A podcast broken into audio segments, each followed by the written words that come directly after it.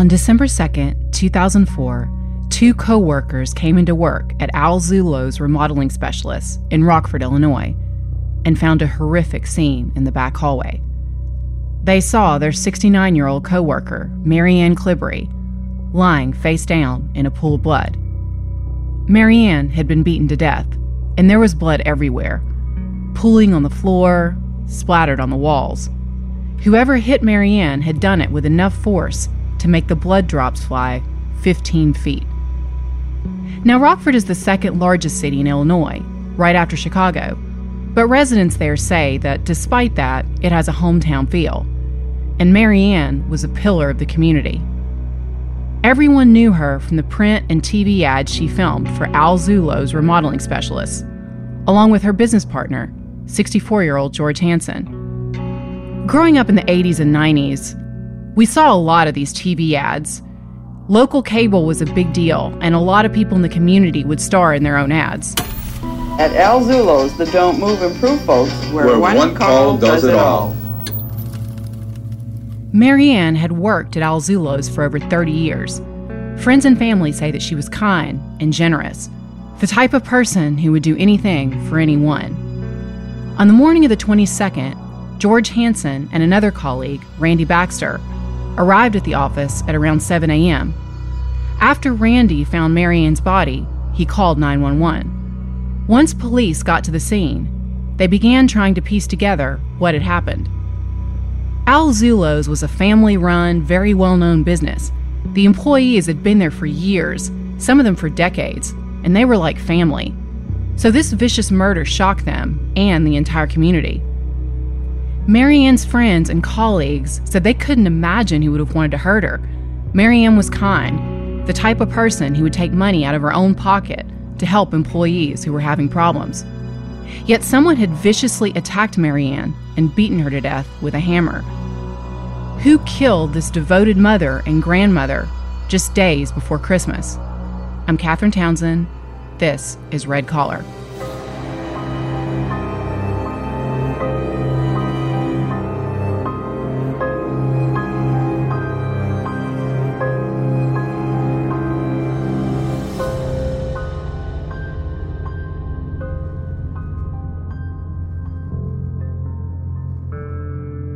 While police began to investigate Mary Ann Clibbery's murder, a forensic team arrived on the scene. The pathologist determined that Mary Ann had suffered at least three blows to the back of her head, probably from a hammer. The autopsy would reveal that the cause of death was blunt force trauma to the head. Now, this forensic team did a very thorough investigation, and they found a lot of crucial clues. The case was covered in an episode of Forensic Files titled Frozen Assets, which explained how the team was able to figure out that there was fresh blood on top of coagulated dried blood. They said that this meant that Mary Ann had been attacked twice. So the killer came up behind her and bludgeoned her with a hammer, hitting her at least twice. And then, experts believed, she may have tried to crawl to get help, or given some other indication that she was still alive. And then her killer came back and kept hitting her until she was dead.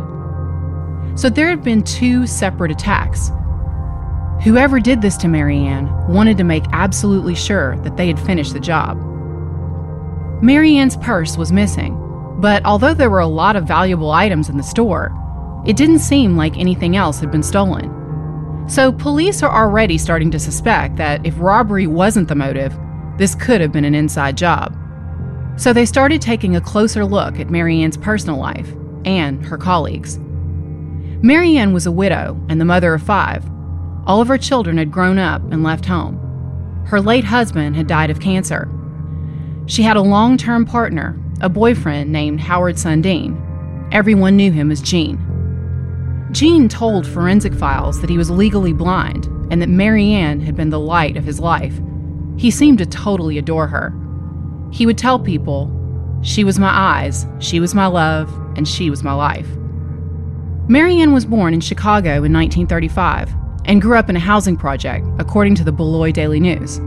She was also part of a large family, one of five children, and she often pitched in and helped take care of the younger kids. Even under what must have been tremendously difficult circumstances, One of her brothers told the newspaper that the siblings were very close growing up. In addition to being a devoted mother and grandmother, Mary Ann loved her job. She worked for Al Zullo for over 30 years. She grew very close to Al Zullo, and in 2000, when Al died, he gave the business to Mary Ann and her partner, George Hansen. Al's family said that he wanted to leave his business in the hands of people he trusted, people who basically he considered family. Some people who worked at Al Zullo's gave detectives the name of an employee named Kevin Doyle. They said that Kevin had not been getting along with Mary Ann. Kevin had recently been fired, and they said that he had been under stress. Police determined that the time of death had been sometime on the evening of December 21st, after Mary Ann finished with work.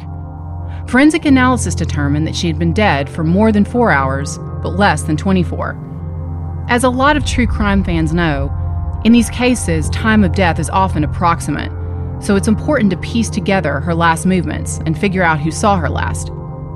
The police believe that the killer would have had to know that Mary Ann would be at the office alone, so probably someone close to the business, maybe a customer, or someone who worked with Mary Ann. The perpetrator would have to have access to the office, probably someone who had a key, or someone who Mary Ann would have let in. Kevin Doyle had a key, according to people familiar with the business. Kevin had recently been fired, and Mary Ann had told people that she didn't trust him. His alibi also seemed a bit shaky. He said that he had been home alone and sick at the time of the murder. But because he was alone, no one could verify this. Also, after the murder, he showed up and offered his assistance to the family. According to forensic files, sometimes when a person is overly involved in the investigation, this can be basically as much of a red flag as someone who avoids law enforcement and family altogether. But then, police got a break that would take the case in a totally different direction. They got a call from a concerned citizen who said that they saw a black garbage bag in the Rock River. Police and firemen were sent to the scene, and when they looked out over the icy landscape beyond the Rock Rose Bridge, they could see a bulky black plastic garbage bag just sitting there on top of the ice. They believed that someone had driven a vehicle to the bridge and then thrown the bag over the side. But whoever threw the bag had missed the open water, so the evidence was still sitting there in plain sight. After firemen secured the bag, investigators opened it up, and they found several items inside a sweater, a pair of gloves, a purse, and a hammer. All of the items covered with blood. The ID inside the brown suede purse belonged to Mary Ann Clibbery. Forensic testing would later reveal that the blood on the outside of the gloves was a match to Mary Ann. And the skin cells inside the glove matched someone the police had already talked to Mary Ann's business partner of five years, George Hansen. Suddenly, there was an overwhelming amount of evidence pointing to George Hansen. Now, police needed to understand why. George and Mary Ann had been working together in home and business remodeling for decades. Mary Ann joined Al Zullo's in 1959, George sometime in the 60s. Mary Ann managed the business's finances. George Hansen handled sales and construction. But friends and coworkers said they were nothing alike. Mary Ann was described as elegant, with style, grace, and class. People described George as not particularly ethical, kind of the opposite of all of those things. Coworkers said that George and Mary Ann had had a love hate relationship.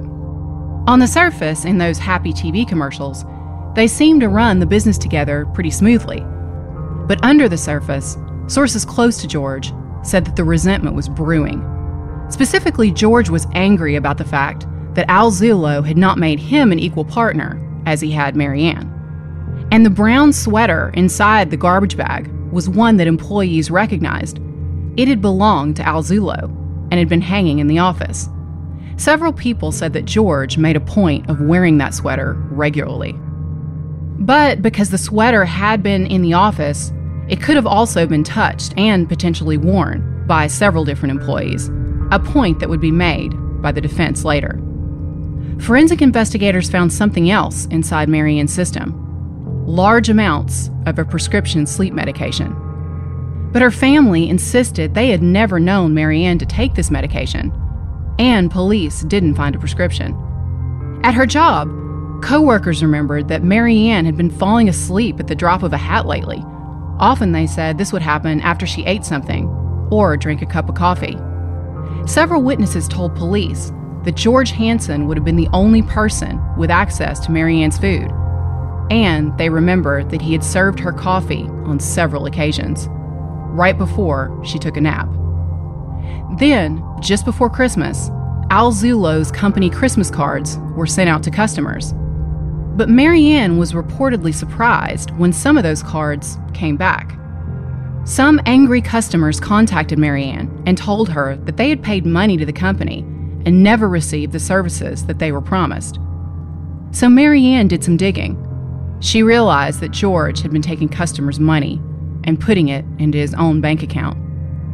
During 2004, Mary Ann discovered that George had stolen $50,000 from the company, and according to some estimates, he may have even stolen more, up to $100,000. He had stolen so much that the company was reportedly in danger of bankruptcy. After everyone else left, Mary Ann stayed late on the 21st to go over the books and to confront George.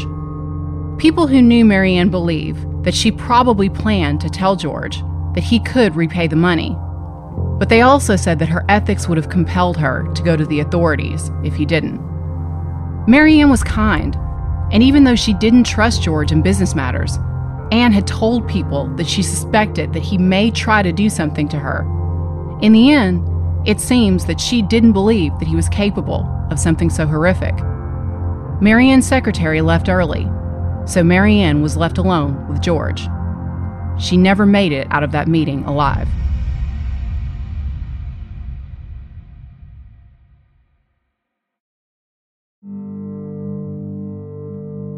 Police were taking a close look at George Hansen's life and discovering that he had a long history of fraud and scams. Though this isn't mentioned in a lot of media coverage about the case, in 1999, George started buying, renovating, and reselling homes with his son, Todd Hansen. At one point, Todd was a trader on the Chicago Board Options Exchange. But he was charged with several white collar crimes, according to the Chicago Tribune, including federal fraud charges. In 1993, when he was just 30, Todd was sentenced to six years in prison for stealing $2 million from his options trading customers. According to court records, Todd promised his clients big returns of up to 50%, but stole the money instead and used it to pay his personal debts. George and Todd were also accused of mortgage fraud. They were sued by Cook County, accused of forging land records to take about half a million dollars from loans on eight properties. That lawsuit was dismissed, according to the newspaper, but prosecutors charged George and Todd Hansen with money laundering, identity theft, and forgery for allegedly taking over $100,000 from mortgage loans on a Bronzeville home. They were all set to go to trial, but then a former drug dealer who was a key witness against the Hansens was murdered in December 2003. Now, Todd Hansen's former attorney said in an interview that as far as he knew, Todd was never questioned about that murder. That murder, by the way, is still unsolved. In 2003, Todd Hansen was sentenced to two years in federal prison, this time for stealing $618,000 from Florida stock investors. I'm mentioning George's son because George and his son worked together. Their methodology went back a long time and was very predatory. A Chicago Tribune article described Todd Hansen as, quote, a bird dog who scouted home buying opportunities for the firm by knocking on the doors of owners who fell behind on tax bills or mortgage payments, end quote. At the same time, a source told the newspaper that he had a hard time believing it because in person, Todd was the nicest guy you'd ever want to meet. In covering Todd's crimes, reporter David Jackson of the Chicago Tribune told the story of a former nurse who had a mental breakdown after losing her home. Jackson wrote, quote, it took a deputy sheriff and a four man crew about an hour to put the 58 year old former pediatric nurse out of her home. End quote. Now, as part of this article, the reporter asked why law enforcement doesn't catch more white collar criminals and prosecute them. Basically, the article stated that authorities can't do anything unless the evidence suggests that these guys are stealing huge six figure amounts. And even then, they're very hard to prosecute. Family and friends said the pediatric nurse had been an easy target. She'd lost her job and stopped making her mortgage payments. So when Todd approached her, she'd been feeling desperate. When he told her that he could help her keep her house, she believed him. Instead, he somehow got a land deed and ended up giving the house to his associates. She was left with nothing and lost her home. White collar criminals take everything. George and Todd, as a father and son team, showed no remorse in stealing and ruining people's lives. Red collar criminology shows us that George Hansen was exactly the sort of criminal who would likely resort to violence. He was a ticking time bomb. Police investigating Mary Ann's murder were analyzing the contents of the garbage bag, and they found more witnesses, including one who had seen a vehicle drive past the point where the garbage bag was multiple times. Again, it seems that George's narcissism and belief that he was super smart and couldn't get caught caused him to make some truly dumb mistakes. First, there was the fact that he didn't throw the bag into the river, where it could have been washed away forever. Secondly, there was the vehicle that he was driving. The truck had vanity license plates that spelled out Zullo, the name of the business. Investigators took a look inside this vehicle and they found fishing rope, which they say indicated to them that George may have been planning to go back to the river, maybe to try to fish the bag out of the water or bury it somewhere else. A forensic team ran a fingerprint analysis on all of the items in the bag. They found three fingerprints and a palm print. All of them were a match to George. George Hansen was arrested on December 23rd. He was charged with Mary Ann's murder. At first, he denied everything. But soon, his story started to change, and police were uncovering even more details of how George had gone through with his evil plan. Randy Baxter, the employee who walked into Al Zullo's with George on the day Mary Ann was found, testified that George had called him and asked him to meet at 7 a.m. that morning. We can't know for sure, but this does bring to mind that in a lot of murders, the killer doesn't want to be the person to find the body alone.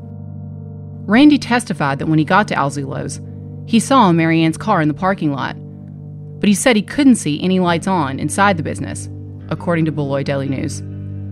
He knew that Mary Ann had heart problems, so he ran to check out her car. Then he went inside and saw George. As he was walking down the hallway to his office, he stumbled on Mary Ann's body. Horrified, Randy called 911. He said that he went to check for a pulse, but it was obvious that she was dead.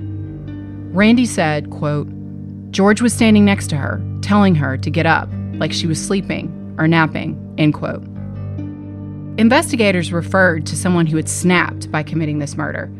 But again, despite the violent attack, George was not taking the actions of a man in a panic.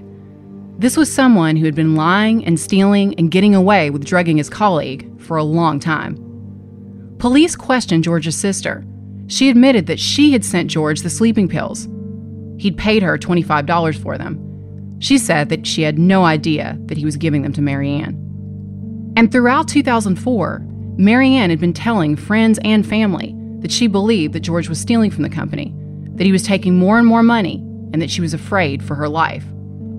In kind of a crazy twist, Frank Perry, the red collar expert we talk about so often on this podcast, was actually George Hansen's defense attorney. And this was the case that he said got him his start in investigating red collar fraud. Frank Perry and Terence Lichtenwald covered this case in their article in Fraud magazine titled White Collar Fraud Turns Red. They wrote, quote, In one instance, Clibbery reported her brakes failed just after her partner had used her car. In another, she woke up to find her couch on fire. Shortly before she had fallen asleep, the defendant had escorted her home because she was feeling tired. Actually, she had complained of feeling tired often during that year. In the last recorded incident before her death, the defendant handed Clibbery a cup of coffee, laced with a pink substance, resembling something she detected on a salad he'd given her several months earlier. The toxicology report determined that it was a sleep aid known as Zolpidem, a generic form of Ambien. After the coffee incident, Clibbery told her doctor and a police officer she believed her business partner was trying to kill her. End quote. By 2004, Mary Ann had decided that she was ready to retire.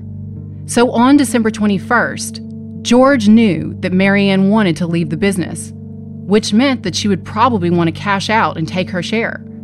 And he would then have to explain where the cash was. George Hansen knew that he had been caught, and he was running out of time. So when Mary Ann confronted him, he lashed out violently.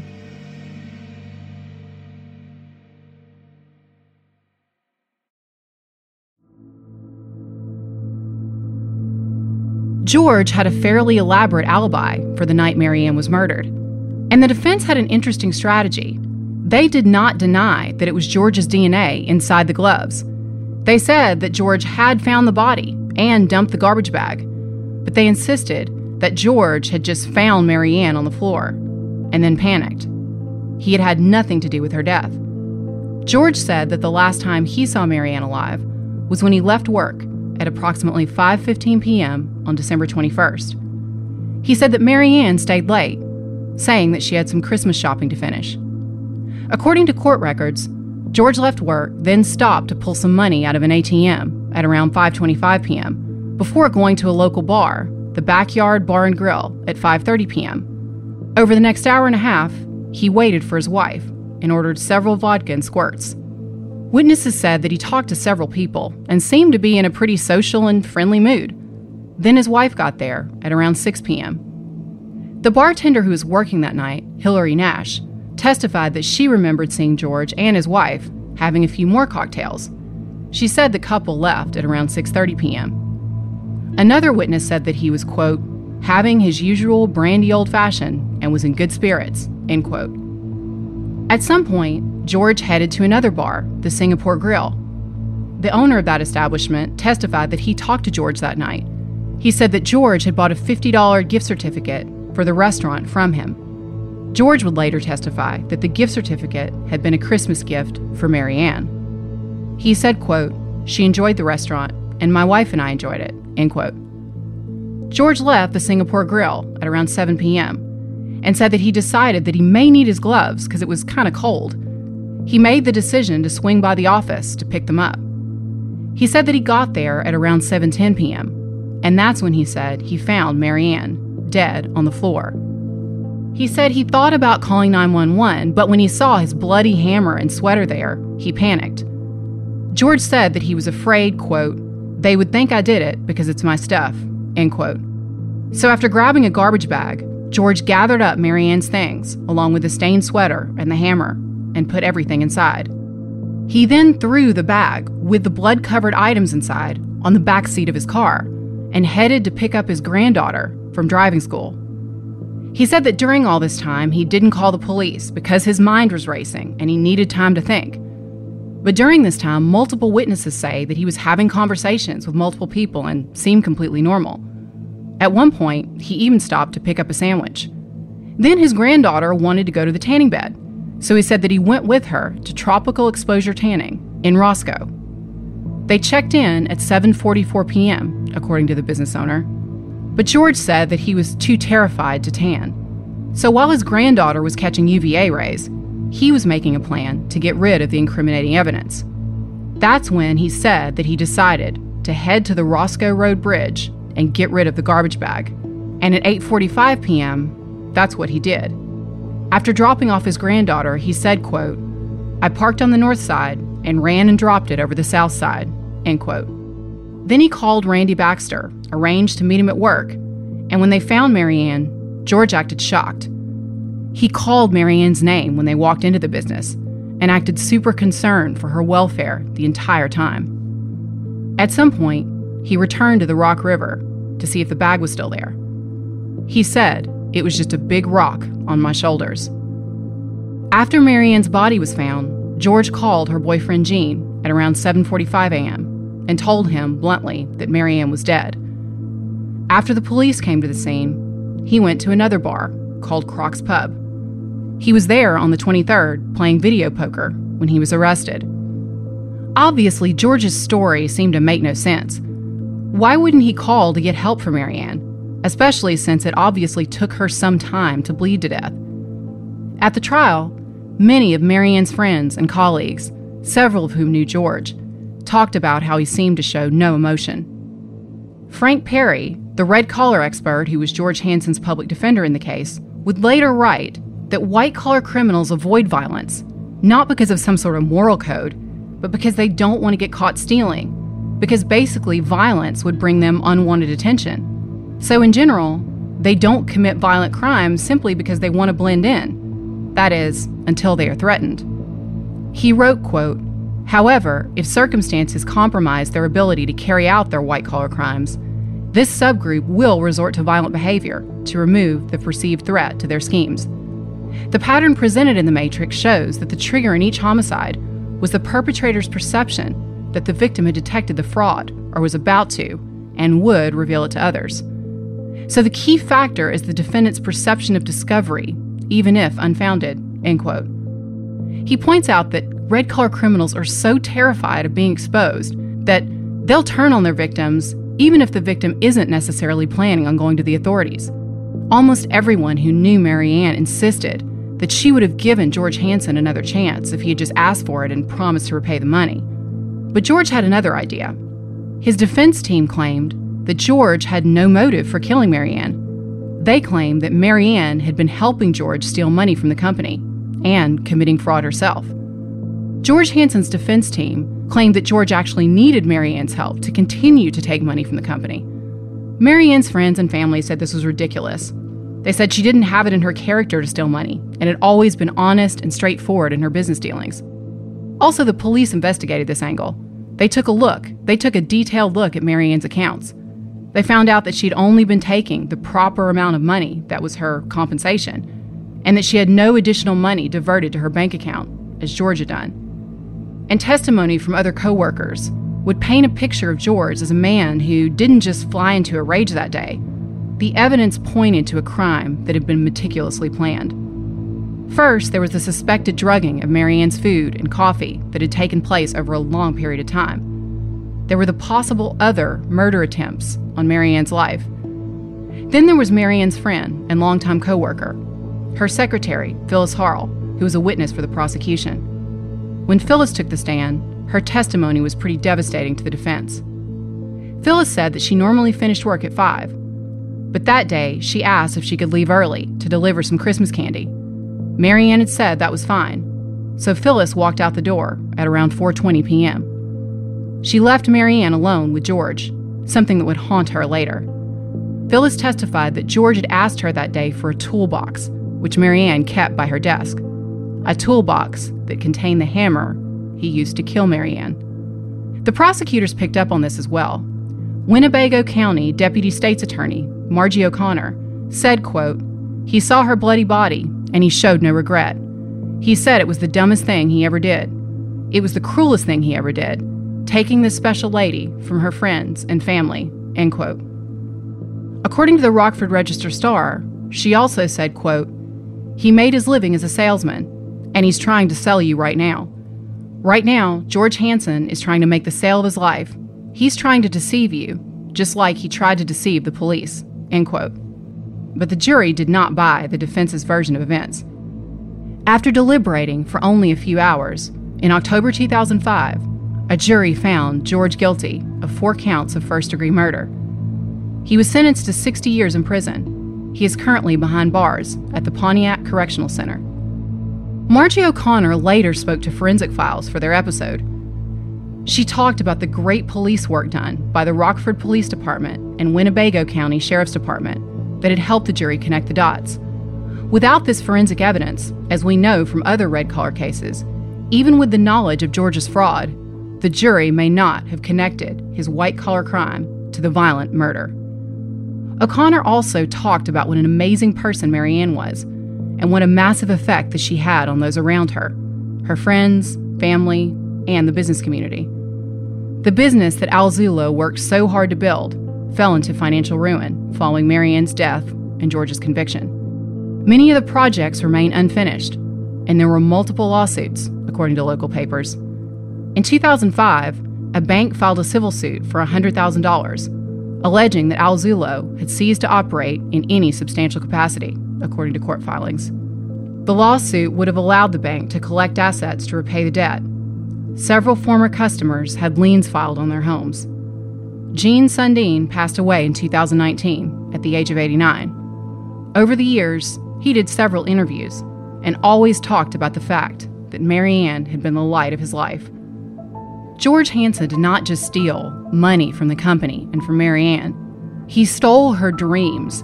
He stole her future with her boyfriend. And judging by his absolute lack of remorse, if he had not been caught and convicted, he would be out there right now, trying to sweet talk another victim.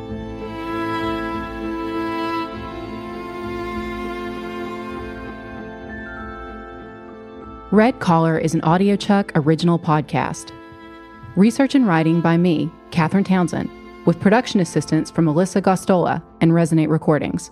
You can find all of our source material for this episode on our website, redcollarpodcast.com. So, what do you think, Chuck? Do you approve? Huh?